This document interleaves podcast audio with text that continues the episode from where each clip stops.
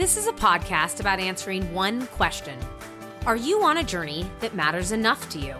To answer this question, you're going to need to dive right into your middles. I'm obsessed with middles.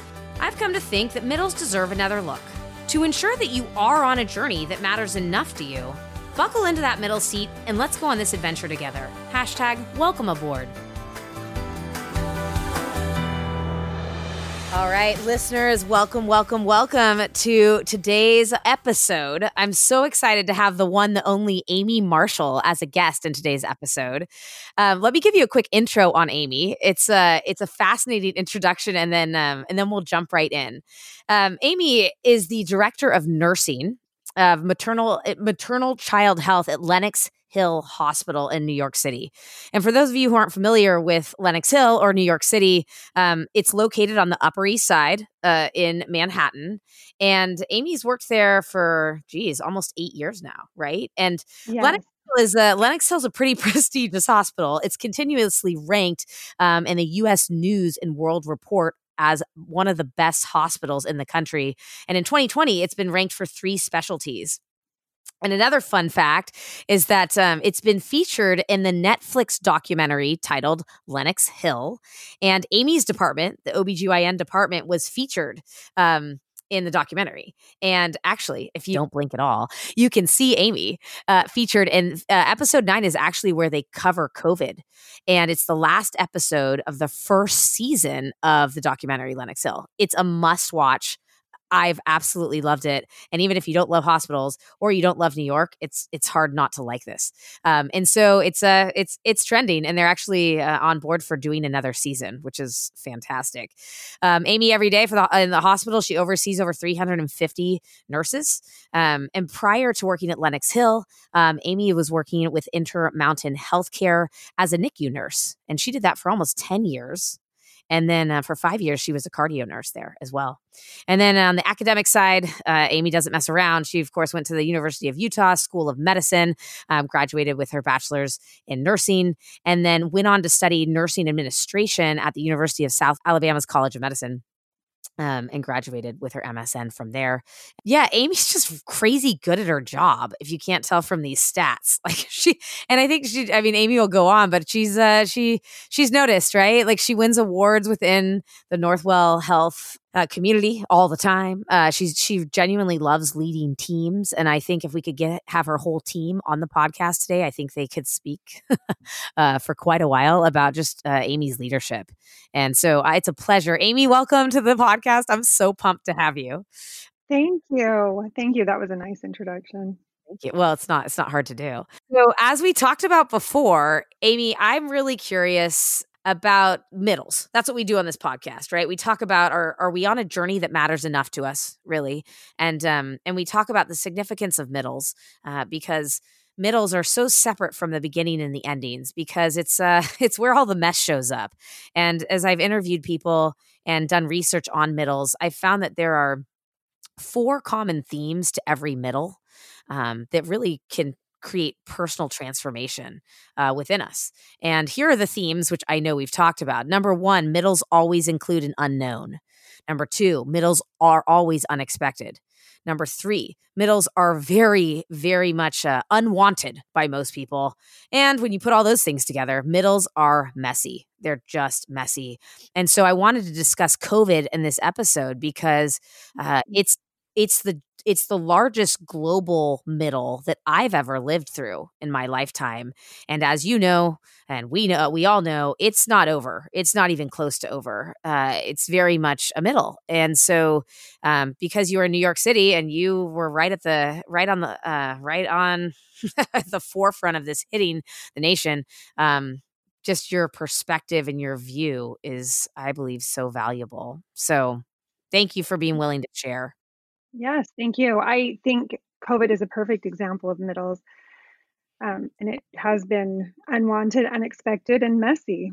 Yep, yep, exactly. And you were ex- you were experiencing it, and we all are live in real time. So I don't know, Amy. Start from the beginning. I mean, I know that there's unknowns. I know that um, you've been working with a lot of senior leadership and managing all these nurses. Um, but kind of, is it okay if we start in March? Can you like kind of take us through yeah, what happened? Yeah, yeah. So um, I think March, the interesting thing was we were all watching what was going on in Italy. We were watching what was going on in China. And I remember having a conversation with some friends saying, Oh, I'm not worried about COVID. It's like the flu. It's going to come. Um, it will affect just the elderly population. They'll, they'll, it'll be like the flu. Everything's going to be fine. I don't know why we're in panic. And I remember a friend of mine was in full apocalyptic preparation. She was Really? stocking, yes, stocking her apartment, getting everything ready, and said, if it hits the first day it hits New York, I'm leaving the city and going to my parents' home. I'm gonna and waited out there. And at the Wow. time, I was like, Wow. "Oh, you're overreacting big time. We're gonna be Yeah. fine. It's gonna be fine." And then it hit, Wow. and I was not. I just feel like we were not prepared for it, even though we were watching it. Or I was not prepared for it. I shouldn't speak for everyone, but I was not prepared for it.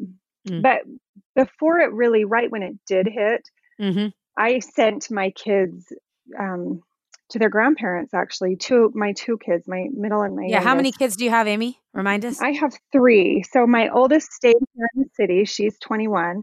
Okay. My 19 year old and my nine year old left the day school. They um, closed school in New York. Got it. Okay. And I Okay. thought, oh, they'll be gone a couple weeks, a month at the most. Sorry. And then they were they've been they're still gone actually. What? They're coming Wow. home in a yeah, they're coming home in a couple weeks, but it was Oh a very unexpected length of time that I would never have guessed they would have been gone for months. Just So you have so um, you have you have this friend that's like hyper preparing, right? Like yes, freaking yes, out, and you're you're going, I love you so much, but you you probably should calm down. And then it hits, and then you realize, wow, she might not have not uh she maybe wasn't as crazy as I Mm-hmm. thought she was in terms of her reaction. Okay. Yeah. So as soon as the first patient came to the hospital and the first case in New York City, we really started preparing for what was happening. We had been preparing, I shouldn't say that. We had been preparing as a hospital. We had stocked PPE and gotten ready in some ways, but not I don't think we would have ever guessed the effect that it would have had and um, how big this was going to be. So, as soon as we had our first patient, we had a big leadership meeting. And actually, it's the first meeting that they show in the Netflix episode. And we're sitting there, we're all, I remember I feel like I was there because of the show. yeah, but we were in our normal, like business clothes, dress suits, Right. no mask on. And then Right. when we go back and look at it now, we're like, oh my gosh, that was before we we started only wearing scrubs. We Right. um, started masking for everything. Like you almost don't even remember that time, but we Wow. started Wow. really prepping for it daily. We had daily leadership meetings, like what you saw on Netflix, twice a day with all of senior leadership, and we went over everything that was happening in the hospital, everything that was happening in the city, everything that was happening around the country and really the medical care, how many patients we had, and where we were going to put the next wave of patients. What about supplies? And like, did you? and did we you went have? over the supplies. We we luckily had enough PPE through the whole thing. Got We never we never ran out. We always knew exactly how much we had. Personal protective equipment. It was the Okay. what you saw all over the news and social media. I think where it was like New York hospitals do not have any PPE. The nurses are Mm. unsafe. hmm And I think there were hospitals that ran out, but it's the N95 mask, the surgical Okay. mask, the um, gowns, those plastic yellow gowns that you see, Right. and eye shields. What about ventilators? We had plenty of ventilators. We never ran Got out of ventilators. Okay. Luckily, we had brought some in before, bought some before this, kind of in preparation. So Okay. we did do preparation, but um, we kind of, our CEO said every day, we're kind of staying one inch ahead of this, is how it felt. We Right. would build ICUs in 24 hours. We took, moved everything out of the hospital that could be moved out of the hospital Okay. and made more ICUs for these really sick patients. It seemed like the only patients that were coming in for a very long time were COVID patients. Okay. Okay. we had a it. few, but it was very, we kept one unit that was non COVID. So you the turned hospital was filled. you turned the whole hospital into an ICU. basically we had step down when they would get better they would go to step down but we turned it in i mean it was almost exclusively covid which was pretty much 24 the same as all the hospitals in the city we were not any different than everyone else when we would Mm. talk to other hospitals everyone was pretty much doing the same and long island that was they were hit really hard they even moved out their maternity out of their Wow. hospital and turned Wow. those beds into covid beds and bronx and queens they were hit harder than the city and Mhm. they could not keep up. I'm sure you saw it on the news. I was gonna And they say, they got a lot of news coverage. yeah, it was Mhm. really bad. Mm. And they would we would take some of the patients that we could and try and help out um, with what we could with these patients, but they were coming in faster than they could even handle the patients. So so tell me, Amy, what, um let's just talk about the patients for a minute, right? I mean, Yeah. what were they what was that experience like? I I know you'd mentioned one of the biggest challenges to treating patients is that you were treating something that you hadn't yet fully understood. And that's Right, like an understatement, right? You were you were trying to figure out wh what it was and then treat it, right? Right, right. And just even if we looked just at my service line, which was maternity, which had Mhm. very few COVID patients in comparison to the Thank rest of the hospital. Uh-huh. Yes, yes. It changed from the start of this to the end of this, how we handled it, how we what even the PPE we wore changed throughout it. And I said Mm. All the time we said, you know, this is live. We are dealing with something that is live. We're Mm. learning and treating at the same time. And it made it Yeah. very challenging to kind of be fluid and everyone to understand that, you know, it's changing for everyone. And I think that's what's caused a lot of mistrust around the country. But Uh-huh. um, because things have changed, but I think, you know, things have changed as we've learned more. But Right. I um, would help cover the ICUs in the hospital and the other floors. And I remember rounding in the ICUs, the COVID ICUs, and the Okay. nurses would tell me just stories and stories and stories of these patients and their the sad things that they were going through. They would tell me about the patients. We had husbands and wives that were had to be separated and were too sick to even Oh. be around each other to acknowledge each other. We had Oh. husbands and wives that died, or um, yeah, just um, yeah, we had more Yeah, young Amy, yeah, tell me about the age. Tell me about the ages of these patients. Do you remember? majority that passed away, I believe, were um, older, but we had, uh, you know, there were several that were close to my age, and I'm in my 40s, and I we had a I have a colleague that passed away that was my age. Just there was a lot more young people than I would have imagined when this started in March. Because you had mentioned, uh, you know, when we talked earlier, you know, you'd said, Mala, this was, these were the, uh, this was a quote from you. So tell me if you agree with it. You said, you know, these are the sickest patients I've, that, that you had ever seen in your career, Yeah, that's what. right? Yeah, and every ICU nurse that I talked to said the same thing. These are the sickest patients I have ever taken care of. They just, it was sad. They were so sick. I, in a hospital, when someone's not doing well, they call a code overhead, Uh and huh. it was constantly being called. And my nurses and the nurses I would round on would say to me, um, it gets so depressing. There's no hope. It's just, it feels like it's just someone's dying constantly. And one of the hardest days I think in the hospital was the day the portable morgue showed up.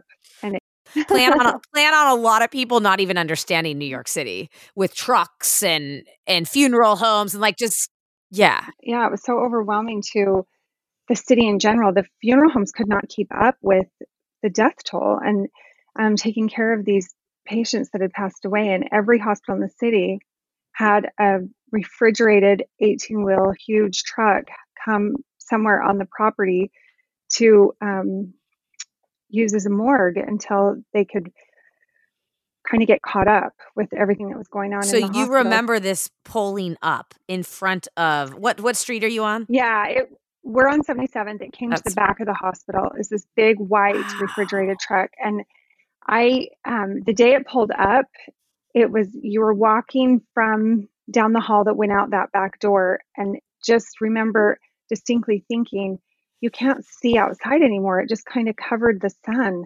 There was no more light coming into the hospital. It was such a sad day. was this the second truck I mean how many trucks eventually We eventually And- had two. We had to Okay, bring a two. second one. I remember you telling me that you had hoped that the funeral the funeral homes could handle the caseload right Yeah. yeah. And then yeah. you remember when the 18 wheel truck pulled up, and then you remember when a second one pulled up, right? yeah. Um, Yeah. Okay, so t- yeah, and and the sun Mhm. it blocked the sun, which I would be so depressed. I mean, wha how do people react to that? I think overall it was a very hard day for everyone. Both times that the trucks came, it's a very stark reality of what's going on and a visual Mm. reminder constantly. Mhm. Um, just of the pure numbers of people who were passing away. Yeah. So I, the hospital at that time just felt from the nursing, from all of us, it was just hopeless, is what the nurses would tell me. And it, and it did. It just felt like there was so many sad things. It was sad. It was sad to walk in the hospital. It was, um, there were a lot of positive things and good stories, but overall, it just kind of felt hopeless. And um, mm. towards the middle of all this, when a patient would get better, when they would be able to um, extubate the patient or the patient would go home that had uh-huh. COVID, uh-huh. we started playing Here Comes the Sun over the loudspeaker. Really? Uh, yeah. And the first day wow. that we did it, 3rd uh-huh. it got played 32 times. And I was on the unit with the nurses, and they said to me at the end of the day, this changed everything for them. It went from feeling hopeless and wow. death and dying and hearing the codes constantly to knowing that people are getting better. And you know they weren't mm. working on those units but just to ah. hear that song over and over all day and it played for months over and over and it just brought every single time it brought a little bit of hope and sunshine. Oh can you imagine the beatles knowing that? Yeah oh, you know, know, what i mean from their work?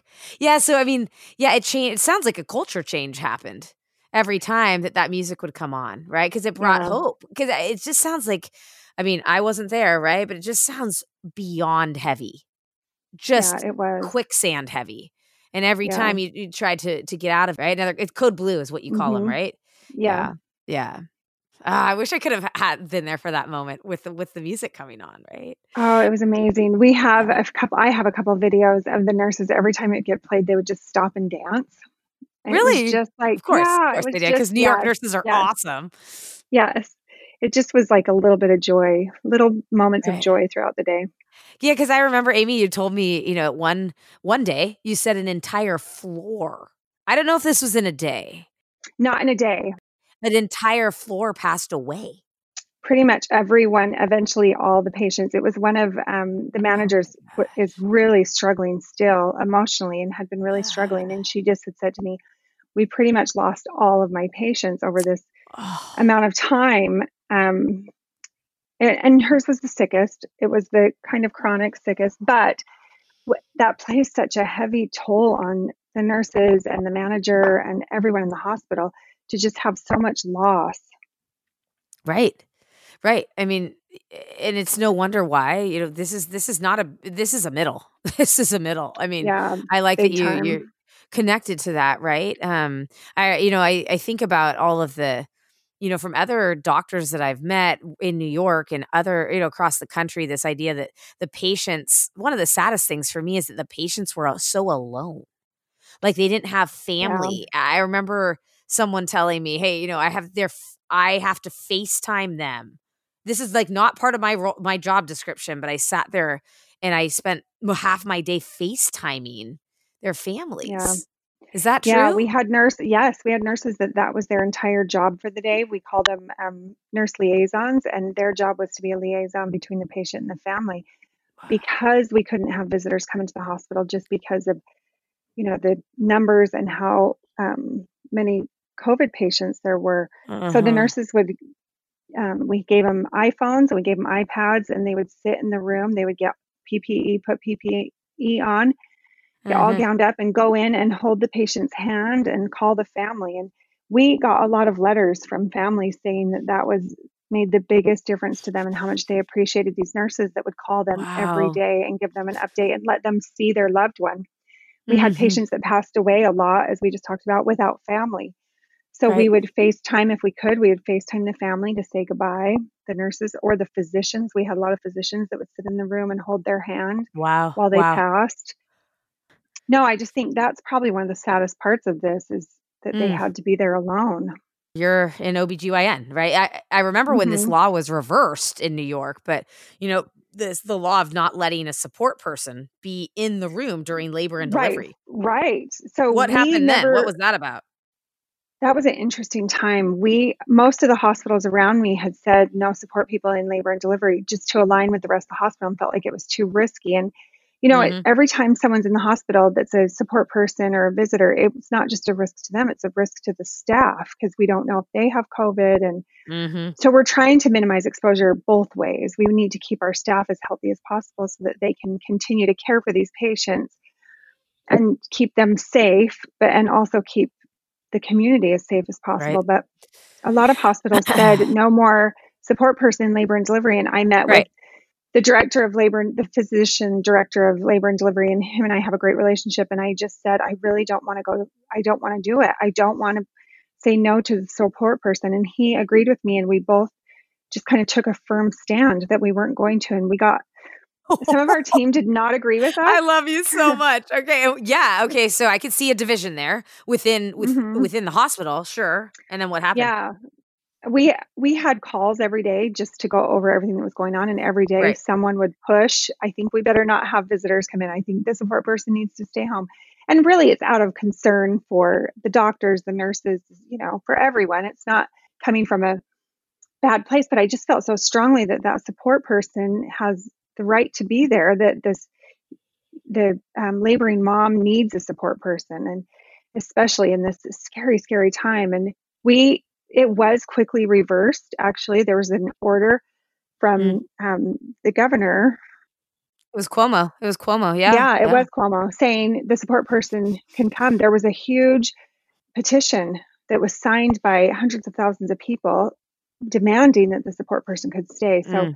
that was mm-hmm. reversed, and all the other hospitals wow. um, had to let it. But it was such an interesting time. It became, I felt like for me, it became such a big hot topic it kind of overshadowed everything else for a few days. Sure, sure. I mean, it's your world, and you've uh, delivered three children, right? And I'm on, I'm on my way there. I'm seven months along, so I can't imagine. I cannot imagine uh, my support person, will call him, uh, not being able to come in. I honestly can't right. imagine that. And I just, I mean, I just, I'm listening to you, and I'm just it's this is such it's just a mess it's a mess like march april may june and it's there's no end in sight mm-hmm. right like i mean i remember right. when we were talking you said mala we we we pulled up the numbers every morning and every evening right mm-hmm. and you'd you, yep. you'd see the plateaus right and then then it would peak and i know that now you finally got to the point where you've hit the plateau and it's it's been going down ever since but i just yeah. it's such a terrifying disease from what i've learned about it right? Because um it, everything shuts down like the blood clotting the, the lungs can shut down the kidneys can shut down the all mm-hmm. these different areas of the body can shut down. So it just seems like a really it just a nightmare and that's putting it mildly. Would you agree? Am i am i it, it oh, sounds yeah. really scary, just really, really it, scary.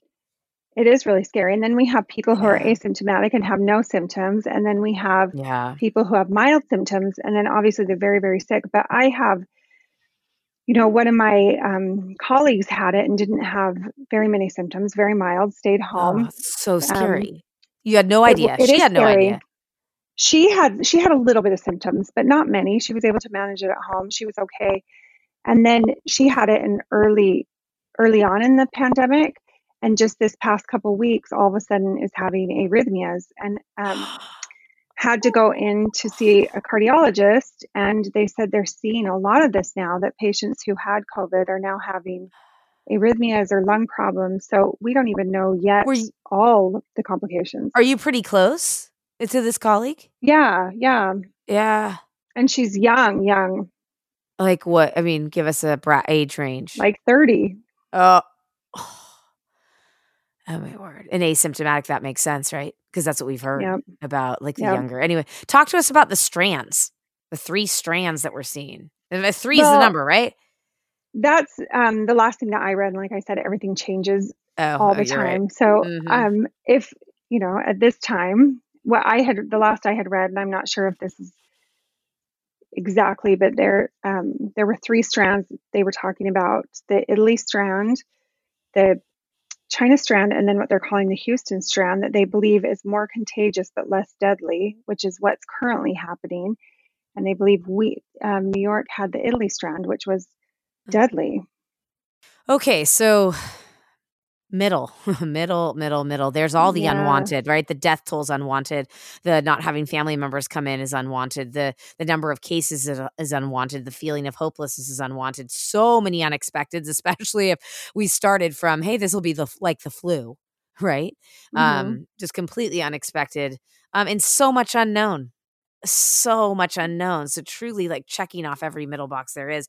Um i have to say from an outsider's perspective that new york's done such an incredible job on a global scale of surviving this um and getting Yeah. through it. And um i call i think that whenever we go through a middle uh, whether we're conscious of it or not we create survival aids for ourselves right and like on a tiny Mhm. little scale it could be candy or diet coke right or something like this or but it, on a mass Which on a massive survival. Yes. yeah and then on a massive scale well, we need to do an episode on just diet coke i think and just Yeah. candy something like that and then on a massive you know on a on a deeper scale right it's it's family members it's journaling it's all this Mhm. self-care work it's the meditation it's the yoga it's doing everything we can but um just talk to me about the survival aids that you saw either New York City or Lenox Mhm. Hill, the hospital, um, go to?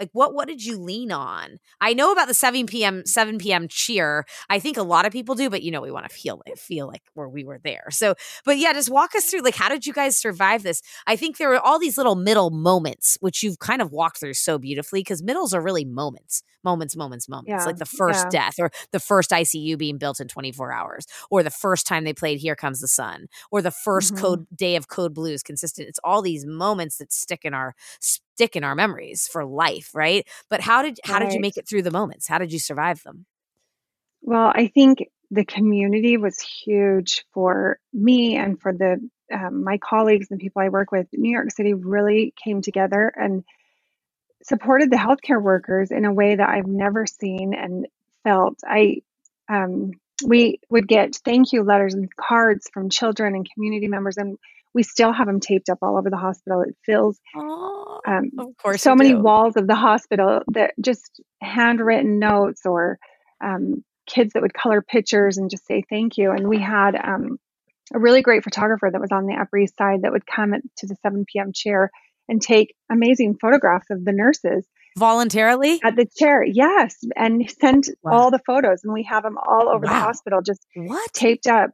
And they're beautiful and capturing such beautiful moments and scary Wow. moments. Um, right those are the moments Yeah, Mhm. each of the units have taped them up of their staff and they're in their PPE and they're in their scrubs and they're out at the chair and just these moments they captured it really beautifully. He captured it really beautifully. Stunning, stunning. I love that. I mean, we're talking department departmental walls filled up with Yeah, with letters, yeah. right? Even like a cafeteria, Yeah. for example, right? Yes, like it's like cafeteria, Yeah, yeah. I love it. I love And it the- so much.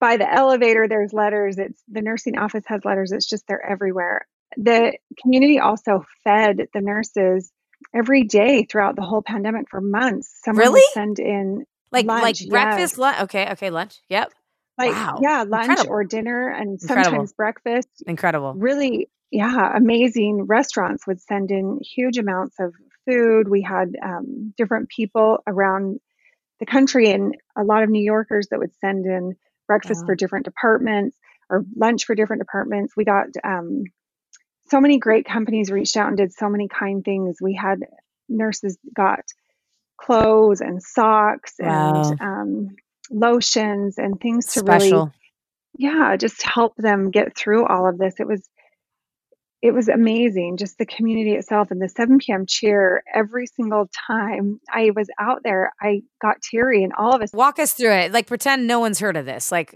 tell us how this goes. at 7 p.m every single night throughout this whole thing the entire city would clap and ring bells and bang pots and pans and stick their head out of windows and we had people playing instruments by my apartment someone played the tuba every single night for oh, months we yeah we had an Oh, opera so singer who would open her window and sing um, Wow. on the Upper West Side, and you could hear. Yes, it was just amazing. That's incredible. For how long? How how it, it lasted for several minutes every single night, like six Oh, minutes, five minutes, oh, seven minutes. word. By the hospital, the fire department would come and um, the entire hospital, the entire area would actually come out to the street instead of just the windows and just clap wow. the. And the nurses would come outside. I only oh. was at the hospital a few times, but the nurses would come out and the whole community would come out and just cheer and clap and um, sing. We had people that would sing for them, and it was it gave everyone just this sense of hope and pride and support really to get through mm. this. I think it changed the way you feel about your job and about coming in and mm-hmm. how much people rely on you and count on you and are grateful for you. Have you ever felt, I mean, have you ever felt that much gratitude or that much love or you fill in the blank of the words as as a as your as a nurse? Your role, no, have you ever felt no. that? No, mm-hmm. I've been a nurse, you know, over 20 years and no, I've never I've always loved my job. I've loved my permission profession. It's um, mm-hmm. been ranked like the most trusted profession for years. I think there's always been a sense of hmm. it's a noble profession, it's a trusted profession, but this just was completely something I've never experienced and felt. Wow. Well, uh, yeah. How did you feel? Oh, it. The I remember the first time that I went out and kind of heard it and realized what was going on. I was with Mike, and I just got teary like just to feel that support and love it it's overwhelming actually. It's a hard episode to not can to not it's heavy and then you hear about the 7 p.m cheer and you you're filled with hope. I mean it's just uh it's so moving to me. Like this whole experience yeah. is so moving to me. Um and i can't imagine i how you know new york all of a sudden you know nurses became heroes right? And doctors yeah. became heroes but just having that word associated with what you do on a daily basis and in your middle to be acknowledged uh, for what it takes um, is is so powerful uh, to me. Uh, it's really it is powerful it, yeah. it was just amazing it's amazing. Yeah. yeah you know, I would see it was just really neat to see like signs of like nurses being heroes, nurses are heroes, nurses like finally, right? Like just getting to finally getting the recognition that we all I think kind of know uh should be there, right? About about the job and I don't know. I mean, I guess this is a good Thank you. Thank you so Amy, thanks. Like the survival aids I think are so so important to understand, right? Because middles i mean middles at least in my mm. experience and why i love talking with people about them is because the depth the place you go to in a middle is unlike a part of yourself you've ever seen. Like if you really get into it yeah. and i, I kind of want to go into this is just like how did this what was the impact of all this on you?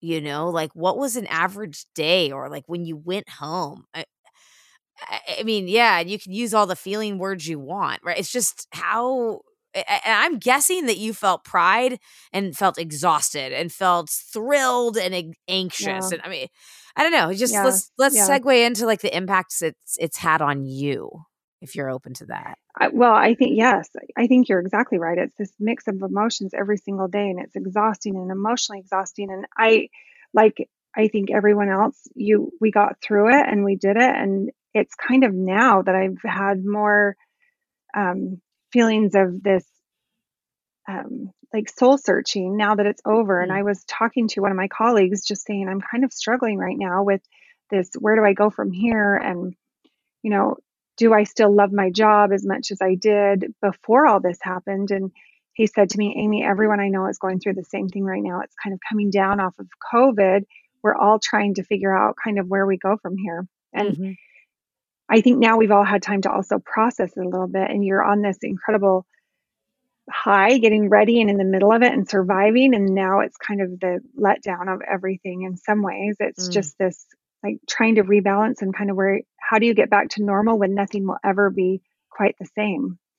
But the daily basis, I. How do you get back to normal when nothing will ever be the same? Like, what is yeah. normal? No, what is normal? I love that. I'm going to quote that. Right? What does normal mean anymore? And what is right. normal? What did normal ever mean? Right? But it's just right. What is what does it mean now? Like, what is that? It's uh well, and we're in this funny time where nothing. You're right, and nothing is normal right now. That's that's a middle. It's because it's it's Yeah. there's there's so much uncertainty and so much lack of order translated into what we know as chaos uh, with no ending in sight. I think everybody at this point in time thought, oh, yeah, like this will, you know, this th- maybe. m- I mean, I remember a few people are like, well, maybe this will last till, you know, the end of the year. But I think for Right. most of us, we thought, oh, well, by by the end of the summer, like the schools will open. Like it should be back to like normal schools, you know, that's kind of thing. But yeah, yeah, you're asking these these these big questions, but I'm so glad they had uh, mental health ex- experts uh, on site for everybody because I Yeah. just Yeah. you know what I mean because there's so much processing. I I feel like. Uh, especially when we chatted earlier, it's like I'm still processing this, Mala. You know, I'm I'm in I'm in it. I'm in it. I'm so in it. So, what are the questions? Yeah, you talked about uncertainty. Like, I don't know. I don't know if I'm doing the right thing, and should I even be in New York City? And uh, you talked about all the leaders are really. It's hitting the leaders now. Like, and you're going, ah, like I need, a, I need a mental break.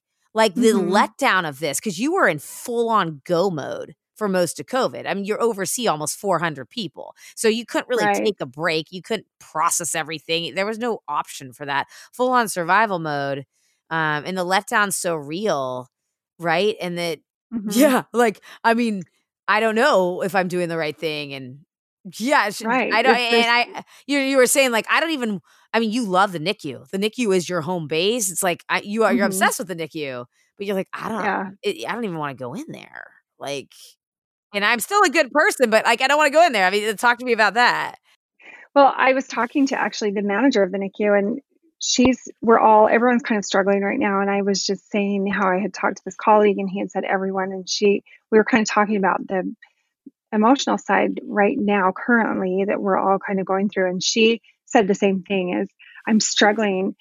Um, I'm struggling with my everyday job right now, trying to understand, Right. you know, where to go from here and how to, how to, um, get back to normal when there's no normal Mhm, and what mhm. what does the future look like and yep um Yep. with so many unknowns and and the strain this has had on the hospital what is the future of the hospitals in general Yeah, what is going on with the hospitals? I know there was a huge financial strain on hospitals, but like what's 2021 looking like?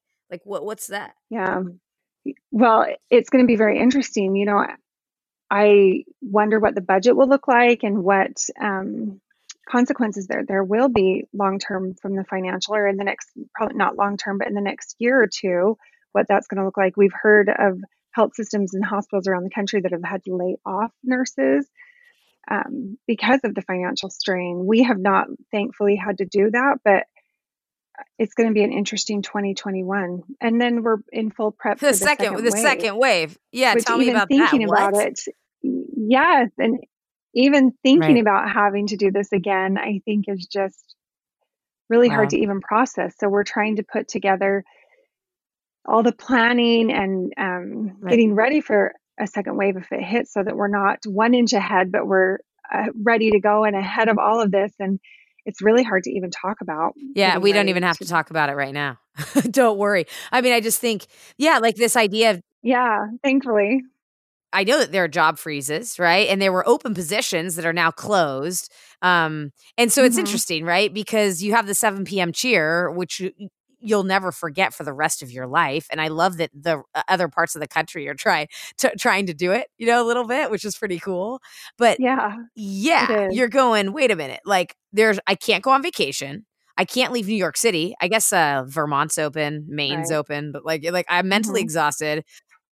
That, that's about it And for you, right? right There's now, a huge yes. expense. There's this huge amount of stress. Mhm, mhm. Um, a lot of moms, yourself included, are going, "Well, what am I going to do for this school year?" Like, and I know this hybrid model is being introduced, right? It's like half, you know, half Right. live and then half uh, online. And but you know, a lot of nurses are going, "Hey, this would work if there was a nanny."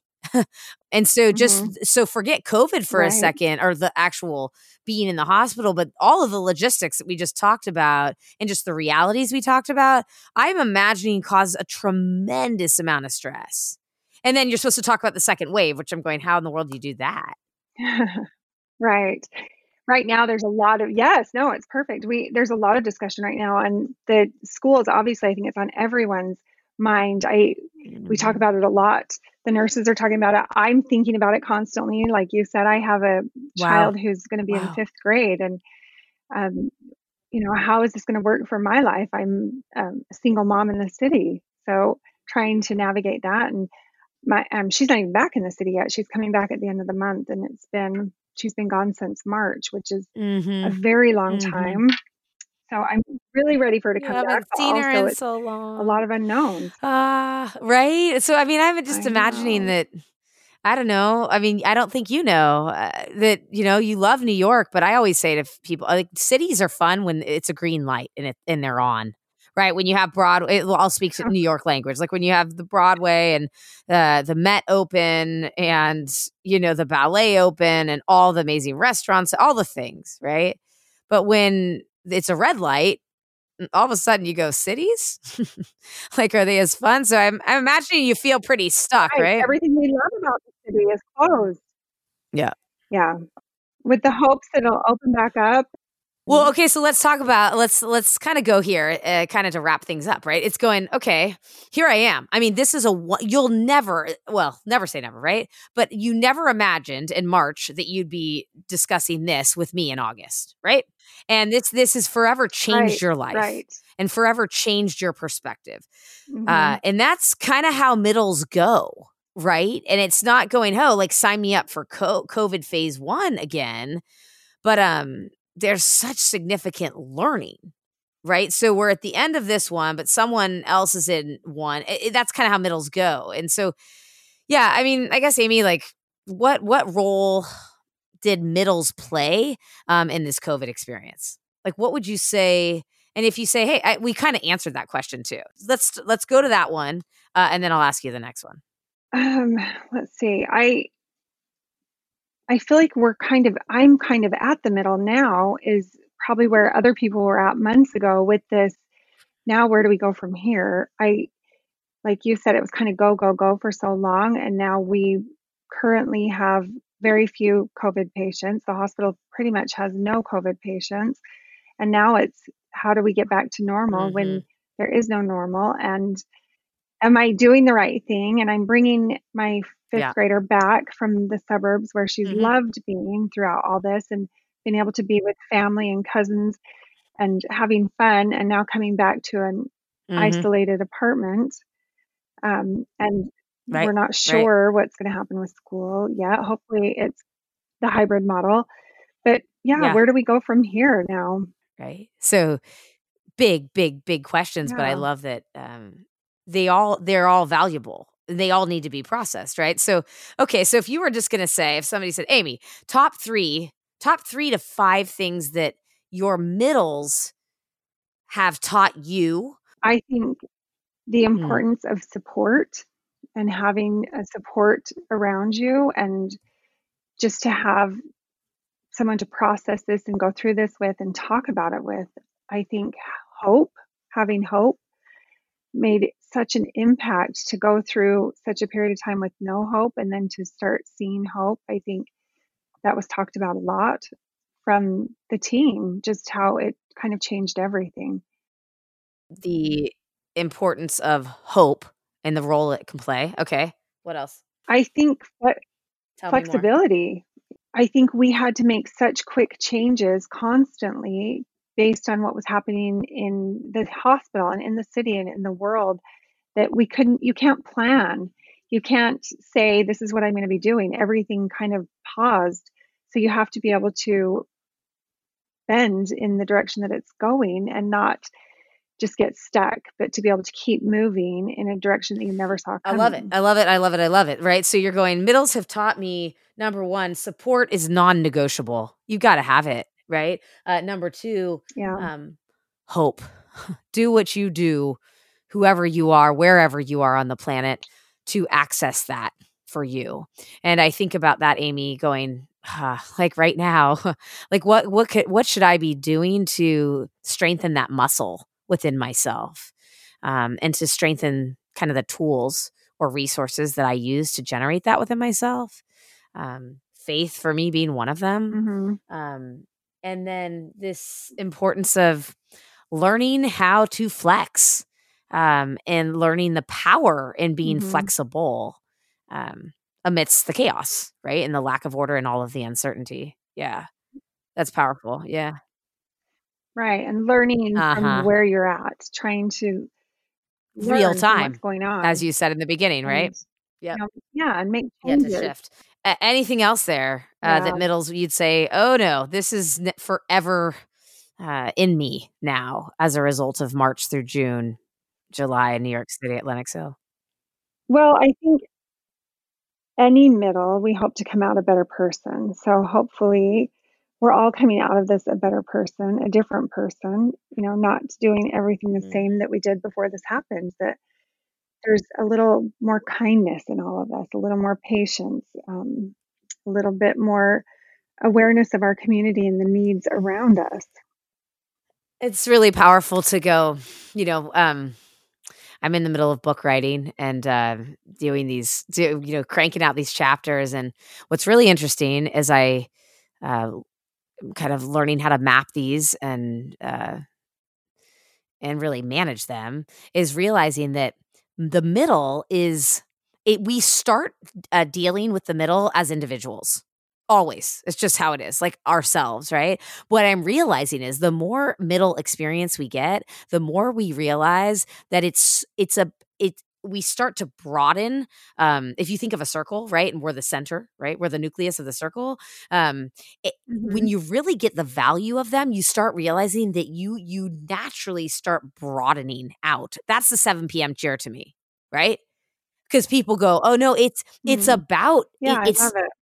But it's about so much more like the value add from understanding more kindness right? From understanding what the what my family needs or what my community needs. That the fulfillment the meaning the depth in that is so much more uh rich it's richer it's deeper than we ever get on the individual level is what i'm finding uh, when i talk to people I, it's rare when people won't say middles have taught me about sure community or others and realizing it's not just about me which is okay if it's about you because we all experience the middles but you realize this is this is a community this is a communal affair here right?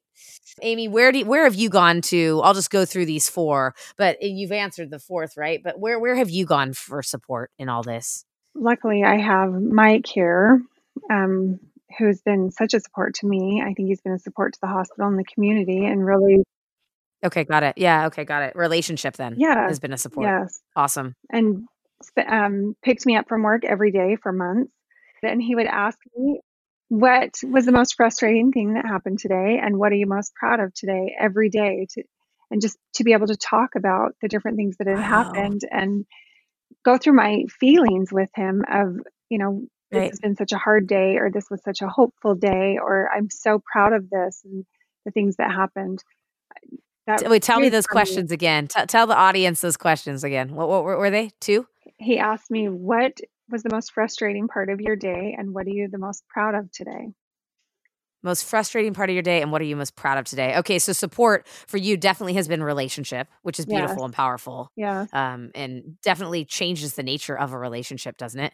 Deepens yes. it ways you can't see. That's beautiful. Okay so that was one place you went f- to for support. Where else did you go to, f- to for support? Um my Let's give us some faith um sure. God definitely support and peace beautiful. and comfort. You know work for powerful. me my was a big support having colleagues that were all in this together. Was definitely a support.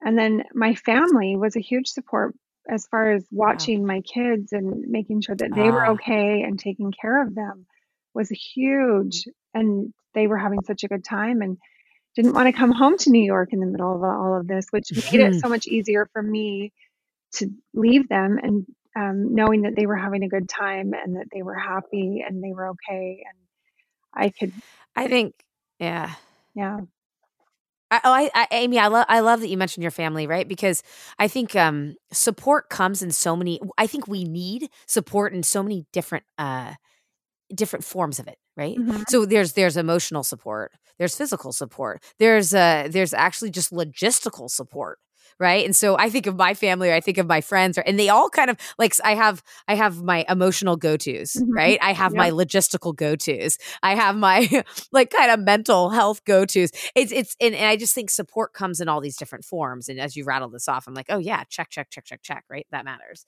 where'd you go to for hope or it could be everything you just rattled off because I could see you going there. Yeah, well, no, I think that was the hope, especially at the time. But the community support actually gave me a lot of hope and this feeling of mm.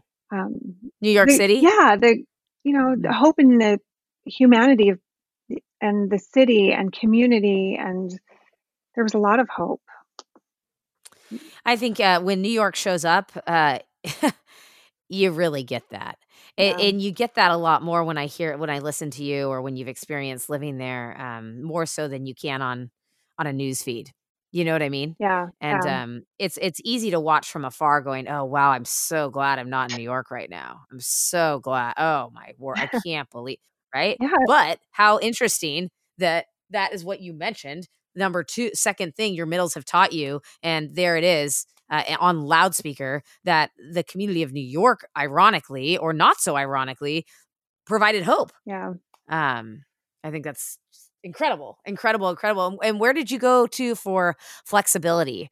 Or, uh, well, I'll just leave it at that. where did you go to for that? I well, I think it was all the above. It's the uh-huh. family. Uh-huh. It was, um, you know, relationship. It's your um, faith.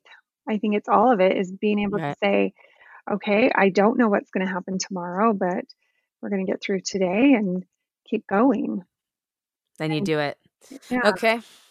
Yeah, it makes it makes total sense. Oh, these are such good answers. You're on it. I love it. And uh, none of this is scripted, everyone. Right? These are I know. I know. Just, we're all just trying to figure this out, and that's what makes middles cool, right? It's it's like no, no, no, and you, and you sit back and process even for a minute, and you go, oh no, I've learned. I've learned I never will forget this, right? And um, right. that's why that's why they're so powerful. Last question uh, regarding journeys. Yeah. Um, we always ask this question to any guest on the podcast, which is, um, how would you answer? Like, what advice would you give to someone who's trying to answer the question?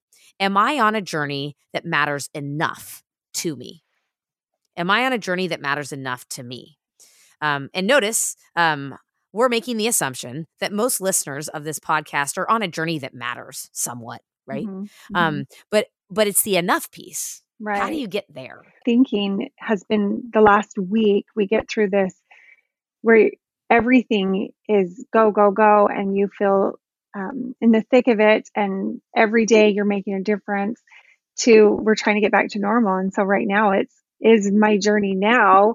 Does it matter enough mm. now that this is kind of mm we're coming down from it, um, which right. I do think it does. I love my job. I love what I do. It's just going through this, you know, trying to figure this out again of how do we get back to, or how what adjustments do we make now that we've been through this?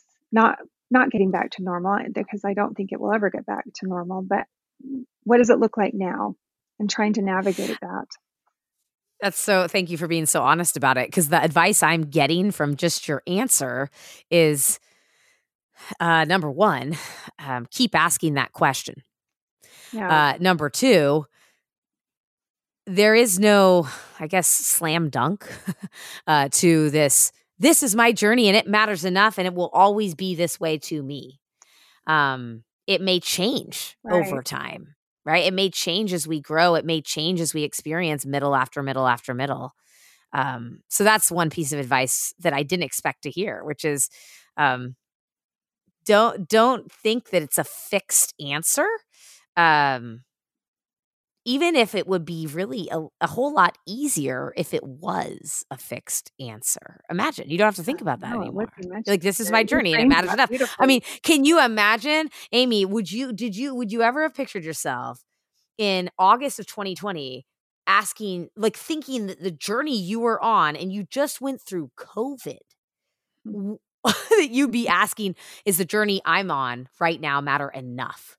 Because as an outside observer, we're going, uh, like, wh- I need to get a new job. I need to like change my major. I'm not doing enough. I need to be better. And this woman just saved lives. It's like, and you're asking, you're asking yourself that question.